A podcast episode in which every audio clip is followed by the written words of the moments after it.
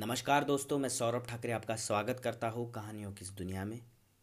दोस्तों, आज से मैं एक ऐसी कहानी की श्रृंखला आपके साथ साझा करने वाला हूँ जो दुनिया की सबसे बड़ी और सबसे महत्वपूर्ण कहानियों में से एक है। विश्व युद्ध एक और विश्व युद्ध दो, world war, the story of world war. तो शुरू करते हैं।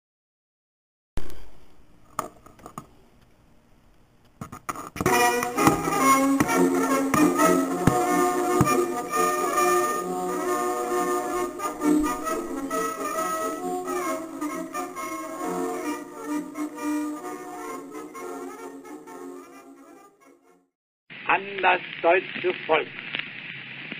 Seit der Reichsgründung ist es durch 43 Jahre mein und meiner Vorfahren heißes Vergnügen gewesen. ये वो आवाज़ है जिससे विश्व युद्ध एक की शुरुआत हुई ये आवाज़ है German emperor Kaiser Wilhelm two की दोस्तों वर्ल्ड वॉर वन विश्व युद्ध एक सन 1914 में शुरू हुआ और 1918 तक चला द ग्रेट वॉर हाँ दोस्तों वर्ल्ड वॉर ये टर्म बहुत बाद में आया। इससे पहले द ग्रेट वॉर के नाम से जाना जाता था, जिसमें नब्बे लाख सैनिक मारे गए और एक करोड़ तीस लाख आम लोग मरे।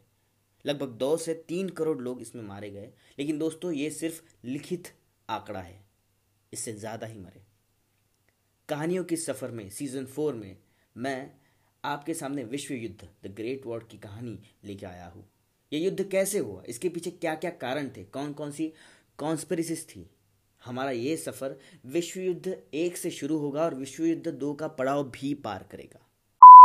वैसे तो कोई ठोस कारण कोई भी इतिहासकार बताने में सक्षम नहीं हुआ है कि किन किन कारण के हेतु वर्ल्ड वॉर वन हुआ। लेकिन हम यहाँ पे कुछ कड़ी सुलझाने की कोशिश करेंगे। द ग्रेट वॉर की शुरुआत तब हुई जब एक 19 साल के युवक गावरिलो प्रिंसिप ने ऑस्ट्रिया हंगेरिया एम्पायर के सबसे प्रबल उत्तराधिकारी आर्च ड्यूक फ्रांस फर्डिनांड और उसकी पत्नी की हत्या कर दी। इस एक घटना ने पूरी दुनिया को हिला दिया और इस एक वाक्य ने विश्व युद्ध की नींव रखी। 19 साल के लड़के के इस कारनामे की वजह से विश्व युद्ध की शुरुआत हुई। अगर ये चीज़ नहीं होती तो शायद विश्व युद्ध रुक सकता था या फिर नहीं भी होता। लेकिन लेकिन दोस्तों, ये एक निमित्त मात्र था युद्ध शुरू करने के लिए। इसके पीछे दुनिया के सभी देशों में बहुत सारे ऐसे कारण थे जिसने पूरी दुनिया को विश्व युद्ध में धकेला। दोस्तों, ये पूरी कहानी जानने के लिए हमें विश्व युद्ध शुरू होने से 90 साल पहले 1914 से 90 साल पहले पीछे जाना पड़ेगा। 18 से 20 से 18 से 40 औद्योगिक क्रांति, इंडस्ट्रियल रिवॉल्यूशन अपनी चरम सीमा पे था। लोग बहुत खुश थे, इसका लुफ्त उठा रहे थे, बहुत सारी रिसर्च हो रहे थे। पुरुष और महिलाएँ बाहर निकलकर काम करने लगे थे। ये यूरोप के सबसे शांत और सबसे खुशी वाले पल में से एक था। खुशी वाले समय में से एक था। पूरे यूरोप में कॉलोनियल सत्ता का वर्चस्व था, जिसमें इंग्लैंड, फ्रांस, जर्मन, पोर्चुगीज सबसे आगे थे। इस इंडस्ट्रियलाइजेशन की होड़ में यूरोपियन कॉलोनियल देश, आशियाई, अमेरिकन, अफ्रीकन देशों में अपनी कॉलोनीज बनाने में सक्सेसफुल हो गए, अपना राज्य स्थापन करने में सक्सेसफुल हो गए। भारत में अंग्रेज़ों का शासन तब चलता था। बहुत सालों से दुनिया में अपना वर्चस्व रखने वाला तुर्की साम्राज्य, ऑटोमन अंपायर अभी कमज़ोर होने लगा था। जर्मन औद्योगिक क्रांति की रेस में सबसे आगे था। Motorcycles, motor cars, tanks, ships, airplane, train इन सभी का संशोधन होने की वजह से ट्रांसपोर्टेशन ट्रैवल टूरिज़्म को बढ़ावा मिलने लगा था। मशीन गन्स हैवी आर्टिलरीज की खोज से, के वजह से ये बिलीव डेवलप हो गया था कि एक आदमी बिना दुश्मन के पास जाए, सुरक्षित अंतर से एक से ज़्यादा विरोधियों का खात्मा कर सकता है।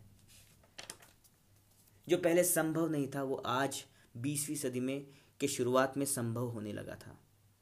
सैनिक हथियार विकसित करके उस हथियारों को और तेज़ करने की होड़ शुरू हो गई थी। केमिकल वेपन्स ईजाद हुए थे। और दोस्तों, सबसे महत्वपूर्ण चीज़, जब हथियार बनाने वाली कंपनी हथियार ईजाद करती है तो इन कंपनियों को हथियार ज़्यादा से ज़्यादा बेचना ज़रूरी हो जाता है। इनको अपना मुनाफा कमाना बहुत ज़रूरी हो जाता है। और उन्हें मुनाफा सिर्फ़ एक ही चीज़ से मिलता है, वो है युद्ध। ग्लोबलाइजेशन की शुरुआत हो चुकी थी। अलग अलग सोच विचारों के बारे में बात होने लगी थी, जिसमें एग्जिस्टेंशियलिज्म अस्तित्ववाद नेशनलिज्म राष्ट्रवाद कम्युनिज्म जैसे विचार अपने उफान पे थे।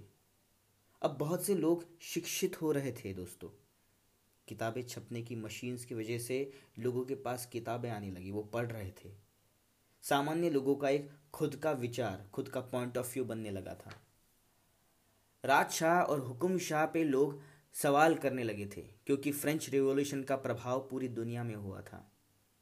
आम लोग सोच रहे थे।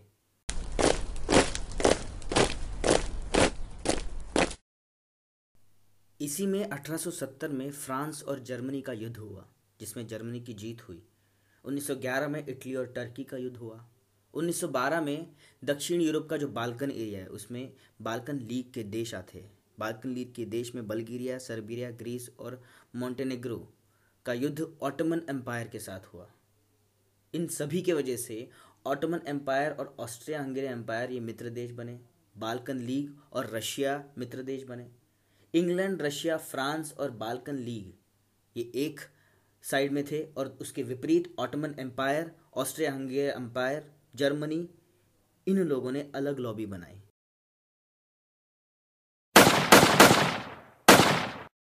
सभी देशों की राजनीति और कूटनीति अपने चरम सीमा पे थी।